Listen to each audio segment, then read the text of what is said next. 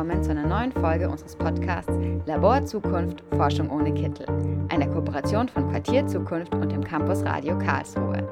Mein Name ist Helena Tränks, ich arbeite als wissenschaftliche Mitarbeiterin am KIT und ich freue mich sehr, dass ihr heute wieder eingeschaltet habt.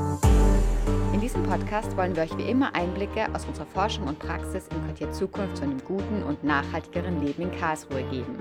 Wir berichten aus Projekten unserer Forschungsgruppe am KIT oder stellen euch Initiativen und Projekte vor, die sich in Karlsruhe und darüber hinaus für eine nachhaltige Zukunft einsetzen. Dies ist der zweite Teil einer Doppelfolge zu Saatgut und Pflanzenvielfalt. In der ersten Episode haben wir über die Sortenvielfalt bei Kulturpflanzen gesprochen und warum der Erhalt von alten und lokalen Sorten wichtig für die gärtnerische und landwirtschaftliche Unabhängigkeit, kulinarische Vielfalt und die Anpassung an veränderte klimatische Bedingungen oder Schädlinge ist. Von Patrick Kaiser haben wir erfahren, was das Faszinierende an den uralten Gemüsesorten ist, wodurch diese Sortenvielfalt gefährdet wird und was jede und jeder von uns für deren Erhalt tun kann. Anschließend haben wir die Saatgutbibliothek in Karlsruhe besucht und uns angeschaut, wie das Teilen von alten und lokalen Gemüsesorten konkret aussehen kann. Und natürlich haben wir dort auch ganz viele tolle, außergewöhnliche Sorten wie die Tomate Gelbes Birnchen oder ein verkrumpeltes Basilikum kennengelernt. Falls ihr die Folge noch nicht gehört habt, könnt ihr das gerne auf Spotify oder in der Campus Radio Mediathek tun. In unserer heutigen Episode machen wir den Schritt vom Samen zur Pflanze und widmen uns der Frage, wie wir helfen können, die Pflanzenvielfalt zu erhalten. Dabei schauen wir uns sowohl Nutzpflanzen als auch heimische Wildpflanzen an und warum sie so wichtig und schützenswert sind. In der letzten Folge haben wir diskutiert, warum es wichtig ist, frei über Saatgut verfügen zu können und welche Freude es macht, selber Pflanzen zu ziehen. Stellen wir uns vor, wir haben Samen von tollen Gemüsesorten ausgesät und plötzlich mehr junge Gemüsepflanzen, als sie auf die Fensterbank oder ins Gemüsebeet passen. Oder die eigene Grünlilie produziert plötzlich mehr Ableger, als wir an Freundinnen und Familie verschenken können. Was machen wir dann mit den Jungpflanzen und Ablegern, die bei uns keinen Platz mehr finden? Wo kann ich Saatgut von anderen Sorten bekommen und mich übers Gärtnern austauschen? Dafür bieten sich beispielsweise Pflanzentauschbörsen an. Auch wir veranstalten jährlich eine Pflanzentauschbörse im Zukunftsraum in der Karlsruher Oststadt. Seit 2016 veranstalten wir jeden Frühling einen solchen Pflanzentausch. Hier wechseln nicht nur überzählige Pflanzen, Saatgut und Gartenzubehör die Besitzerinnen und Besitzer, es werden auch viele Erfahrungen ausgetauscht. Die Pflanzentauschbörse ist genauso wie der Kleidertausch bei uns im Zukunftsraum Teil unserer Veranstaltungsreihe Konsumcafé. Wir im Quartier Zukunft wollen Konsum hinterfragen und das, was bereits verfügbar ist, besser nutzen und teilen. Warum sollten wir Zimmerpflanzen oder junge Gemüsepflanzen kaufen, wenn es so viele Menschen gibt, die Ableger oder Jungpflanzen übrig haben? Das gleiche gilt für Saatgut und Zubehör wie beispielsweise Blumentöpfe oder Gartenwerkzeuge. Doch es geht uns nicht nur um die Nutzung bereits vorhandener Ressourcen, sondern auch um das Konzept der Subsistenz, also der Selbstversorgung, auch wenn sie in der Stadt nur teilweise möglich ist. Wenn wir nicht einfach nur aus Spaß Blumen auf dem Balkon haben, sondern auch ein paar Gemüsepflanzen ziehen, können wir zumindest einen Teil unserer Nahrung selbst anbauen. Das macht uns etwas unabhängiger von großen Saatgutkonzernen. Wir sammeln Erfahrung, es bringt Abwechslung in den Garten und auf den Teller und macht jede Menge Spaß. Die Pflanzentauschbörse des Quartier Zukunft bringt gärtnernde Menschen zusammen, die Pflanzen übrig haben oder welche suchen. Bei Kaffee, Tee und Kuchen wechseln Ableger, Samen und Jungpflanzen die Besitzerinnen und Besitzer und es entstehen spannende Gespräche über alle möglichen Aspekte des Gärtnerns und der Nachbarschaft. Jeder Mensch, der oder die Pflanzen Saatgut oder Zubehör übrig haben, kann es einfach und ohne Anmeldung beim Pflanzentausch mitbringen und tauschen. Dabei wird nicht eins zu eins getauscht, sondern alle können das mitnehmen und mitbringen, was sie brauchen und was sie möchten. Es gibt immer genug für alle. Nora hat sich auf unserer Pflanzentauschbörse im Zukunftsraum in der Oststadt umgeschaut und mit einigen Menschen gesprochen.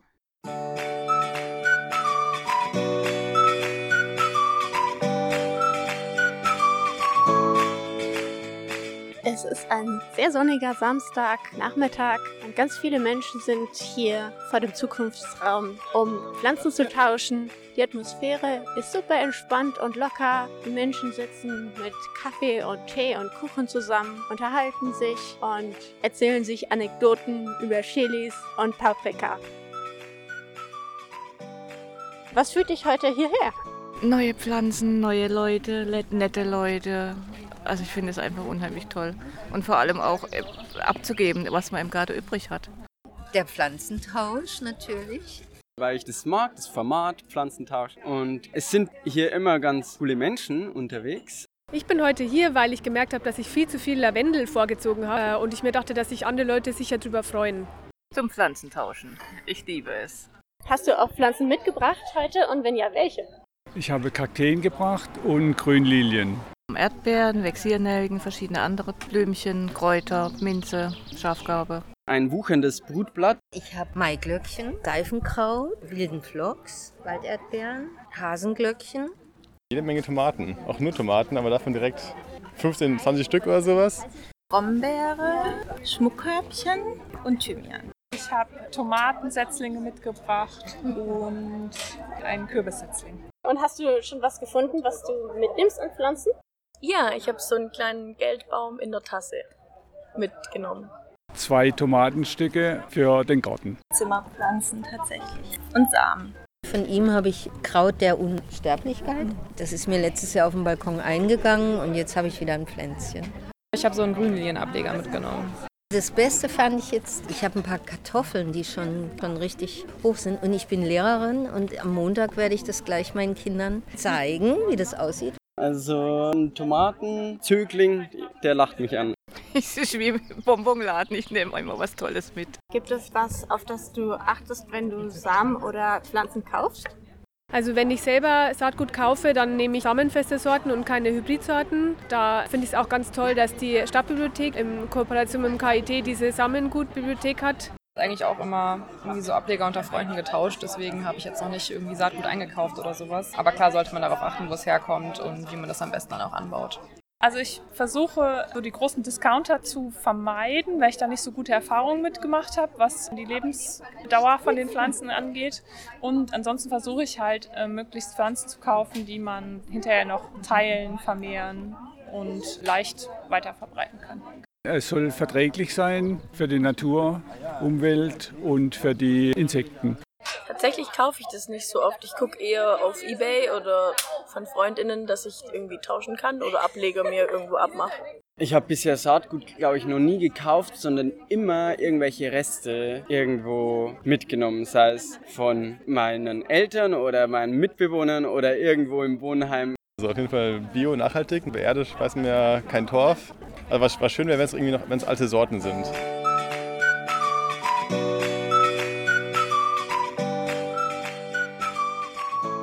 Wie wir gehört haben, werden bei der Pflanzentauschbörse neben Gemüsesetzlingen auch Zimmerpflanzen, Zierpflanzen und Blumen getauscht. Wenn man sich in vielen Gärten oder auf den Balkonen und Terrassen umschaut, findet man dort Zierpflanzen aus aller Welt. Ein amerikanischer Gewürzstrauch, Petunien aus Südamerika, der aus Ostasien stammende japanische Staudenknöterich und verschiedene Zuchtformen von Nelken sind nur ein paar solcher Beispiele. Manche dieser eingeführten, also nicht heimischen Arten können aber aus dem Garten ausbüchsen und sich in der Natur verbreiten, wie beispielsweise beim japanischen Staudenknöterich. Das kann gefährlich werden, wenn sie damit heimische Arten verdrängen. Doch abgesehen von solchen sogenannten invasiven Arten wachsen in vielen Gärten Arten aus aller Welt, die damit heimischen Wildpflanzen wichtigen Siedlungsraum streitig machen können. Durch die Ausdehnung der Städte und Verkehrsflächen verlieren heimische Wildpflanzen zusätzlich zunehmend an Lebensraum und auch auf den verbleibenden Feldern und Äckern werden hauptsächlich Monokulturen angebaut, die den Wildpflanzen wenig Raum bieten. Die roten Listen an bedrohten Tier- und Pflanzenarten werden immer länger und es fehlt an Rückzugsräumen für Wildpflanzen bei uns in Deutschland. Doch diese sind für die Biodiversität enorm wichtig, da viele Tiere auf die heimischen Wildpflanzen als Nahrungsquelle und Lebensraum angewiesen sind. Pflanzenarten aus anderen Regionen können diese Funktion oft nicht oder nicht ausreichend übernehmen. Und genau hier setzt das Konzept des Conservation Gardening, also des Naturschutzgartens, an. Die Idee ist, den eigenen Garten oder Balkon oder auch die Fensterbank mit heimischen Wildpflanzen zu bestücken. Um viele bunte Farben und ausgefallene Formen und Abwechslung in den Garten zu bringen, braucht man nämlich nicht in die Ferne schweifen. Der blau blühende Wiesensalber zum Beispiel bringt Farbe in den Garten. Die Nachtkerze sorgt mit ihren gelben Blüten für einen tollen farblichen Kontrast. Viele heimische Wildpflanzen sind an das regionale Klima angepasst und heimische Arten wie zum Beispiel der Natternkopf oder die großblütige Königskerze kommen mit dem Klimawandel und den immer trockener werdenden Sommern ganz gut zurecht und reduzieren damit sogar den Gießaufwand im Garten oder auf dem Balkon. Doch man sollte sich ein paar Gedanken machen, bevor man mit dem Gärtnern loslegt. Welche Wildpflanzen sind in meiner Region überhaupt heimisch? Wo bekomme ich Samen dieser Art überhaupt her und macht es einen Unterschied, ob das Saatgut aus Norddeutschland, Baden oder Schwaben kommt? Darüber hat Nora mit Maren Riemann vom Botanischen Garten des KIT gesprochen.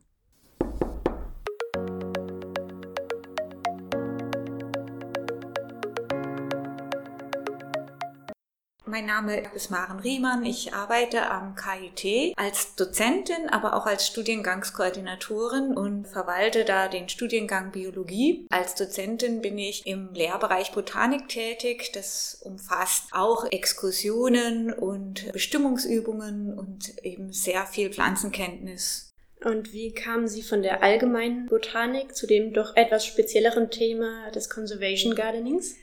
Das hat eigentlich fast eher einen privaten Hintergrund. Schon immer bin ich für den Naturschutz aktiv, schon seit meiner Schulzeit. Und so kommt man dann eben zu gewissen Themen. Es hat aber auch mit meinem Beruf zu tun. Für die Bestimmungsübungen muss ich jede Woche Pflanzen sammeln. Und auch da ist mir jetzt aufgefallen, dass mit jedem Jahr bestimmte Pflanzen immer weniger werden oder schwerer zu finden sind oder Standorte komplett verschwinden. Dieses Thema, das geht mir daher auch wirklich sehr zu Herzen dann kam im Jahr 2022 eine interessante Publikation raus von einem renommierten Biodiversitätszentrum. Das ist ein Zusammenschluss der Universität Halle, Jena und Leipzig und die haben eine Publikation zum Thema Conservation Gardening veröffentlicht und die hat mir eigentlich so die Augen geöffnet für dieses Thema. In der Publikation geht es eben darum, wie man Privatgärten für den Artenschutz heranziehen kann. In dieser Publikation waren sehr interessante Daten. Ein Drittel aller Pflanzen, aller heimischen Arten sind auf der roten Liste. Die rote Liste listet alle Pflanzen, die mehr oder weniger vom Aussterben bedroht sind. 70 Prozent aller Arten sind im Rückgang. Das heißt, die nimmt die Anzahl ab. Man schätzt, dass es in Deutschland etwa 44.000 Hektar Privatgärten gibt. Und man hat dann gesagt, naja, dieses Potenzial muss man eigentlich nutzen, um vielleicht diesen starken Rückgang der Pflanzen aufzuhalten. Und vielleicht kann man ja die Sammelleidenschaft der Deutschen auch für den Artenschutz gewinnen ich wollte dann diese Idee aufnehmen und eben nach Karlsruhe bringen, weil es bei solchen Themen ganz arg wichtig ist, dass man lokal arbeitet, weil eben in jedem Gebiet andere Arten gefährdet sind. Und wie sieht Conservation Gardening ganz konkret im eigenen Garten beispielsweise aus? Wichtig ist dabei zu beachten, dass man nicht versucht, eine Kulturpflanze zu schaffen. Viele seltene Pflanzenarten sind an ganz spezialisierte, zum Beispiel sehr trockene Verhältnisse angepasst. Wenn man die in den Garten holt, dann passen sie sich auch ganz schnell diesen angenehmen Bedingungen an. Sprich, sie werden gut gedüngt, sie haben immer genügend Wasser, weil sie gegossen werden. Die Schädlinge werden sogar abgepflückt und so weiter. Und da passt sich die Pflanze an, so dass sie am Ende nicht mehr in der Lage ist, ihren ursprünglichen Standort wieder zurückzubesiedeln. Und das muss man bei Conservation Gardening unbedingt versuchen zu vermeiden. Mein Anliegen ist es, nicht diese Pflanzen, die bedroht sind, einfach in Töpfen im Garten zu setzen, sondern versuchen, dieses ökologische System in den Garten reinzuholen. Also zu versuchen, das nachzubauen sozusagen, was eigentlich der natürliche Standort wäre. Und wie finde ich heraus, welche Wildpflanzen in meiner Region heimisch sind und welche davon sich für meinen Garten oder Balkon überhaupt eignen?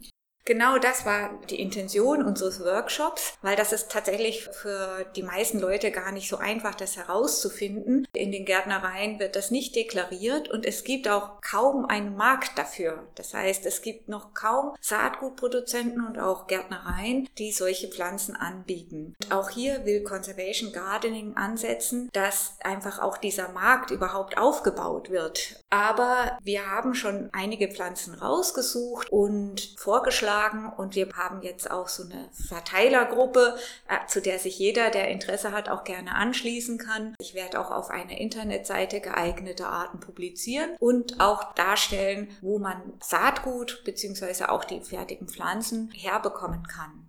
Apropos Saatgut, warum reicht es nicht aus, wenn ich im Baumarkt eine Blumenmischung, wo Wildpflanzen draufsteht, kaufe und die im Garten aussehe? Gerade im Baumarkt werden mehrere Faktoren nicht beachtet. Einmal die Lokalität. Es ist sehr wichtig, dass das Saatgut aus unserer Region kommt, da sonst wieder die Eigenheit verloren geht. Auch ist wichtig, dass es eben heimische Pflanzen sind. Oft sind sogar in diesen Saatgutmischungen Pflanzen, die kommen überhaupt gar nicht in Deutschland vor, in der Wildnis. Das ist ein Problem vor allem auch für die Insekten, weil alle Insektenbestäuber funktionieren nach dem Schlüssel-Schloss-Prinzip. Jedes Insekt hat im Prinzip kann man fast so sagen, seine eigene Pflanze, wo der Rüssel des Insekts genau der Länge der Nektarstelle entspricht. Wenn man da einfach fremde Pflanzen in den Garten hat, das sieht natürlich schön aus, das mag ich nicht bestreiten, aber für Insekten ist es nicht sehr sinnvoll. Ein weiteres Problem ist sogar, dass manchmal in diesen Baumarktmischungen sogenannte Neophyten drin sind. Das heißt, es sind Pflanzen, die sind fremdländisch und manche dieser Neophyten können sogar heimische Pflanzen verdrängen. Das heißt, wenn die dann sich aus dem Garten raus verwildern, kann es sogar der Umwelt schaden. Wenn jetzt Saatgut aus dem Baumarkt keine Option ist, aber Sie auch gleichzeitig sagen, dass der Markt noch sehr, sehr klein ist für heimisches regionales Saatgut, wo bekomme ich denn solches Saatgut oder auch junge Pflanzen überhaupt her? Also es gibt schon ein ganz tolles Bundesprogramm, das nennt sich Tausende Gärten. Da gibt's die sogenannte grüne Landkarte. Und den Link, den verlinke ich auch auf unserer Seite. Und da kann man genau gucken, welche Gärtnereien in meinem Gebiet wirklich das spezifische Saatgut herstellen. Und da sind dann auch viele Tipps, wie man das im Garten umsetzen kann.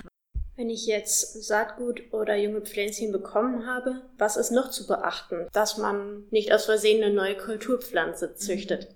Also es ist sehr wichtig, dass man versucht, möglichst diese Bedingungen im Garten zu schaffen, die die Pflanze in der Natur auch hat. Also der Boden sollte nicht zu sehr gedüngt sein. Er sollte möglichst sandig sein, zumindest eben hier in der Region, weil das ist der Naturraum hier in der Rheinebene. Und dass man im Idealfall nicht nur diese eine Pflanze pflanzt, sondern die Pflanze in der Gesellschaft, weil das ja alles interagiert. Ökosysteme sind immer Netzwerke und das ist ganz wichtig, dass man dieses Netzwerk erhält, damit die Pflanze ihre Eigenart auch erhält. Das klingt eigentlich super positiv alles, aber Sie sagten im Workshop auch, es gibt vielleicht so die ein oder andere kritische Stimme. Wie stehen zum Beispiel Umweltverbände und Naturschützer dem Conservation Gardening gegenüber?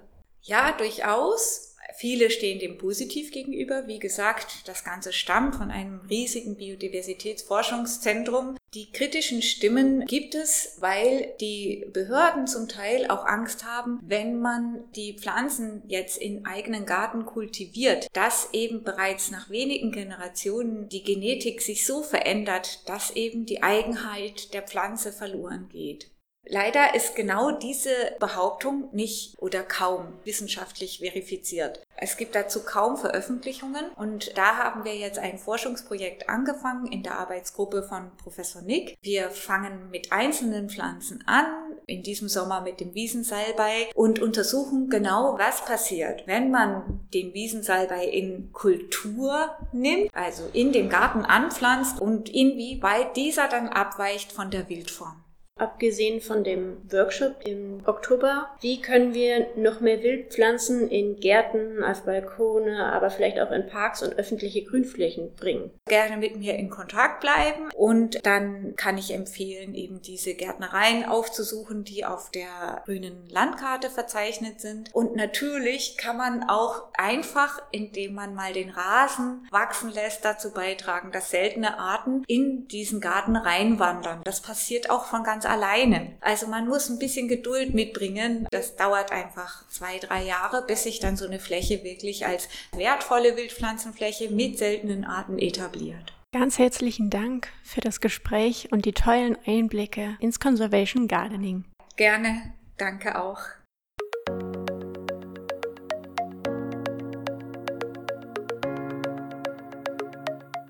In dieser Folge haben wir mit dem Pflanzentausch eine Möglichkeit entdeckt, wie wir überzählige Pflanzen teilen und tauschen können. Zudem hat uns Maren Riemann das Konzept des Conservation Gardening vorgestellt und gezeigt, warum heimische Wildpflanzen eine tolle Bereicherung für unseren Garten, Balkon oder unsere Fensterbank sind und was wir dafür tun können. Wenn ihr noch mehr zu Pflanzentausch, Subsistenz, heimischen Wildpflanzen und Conservation Gardening wissen wollt, haben wir hier ein paar Tipps für euch.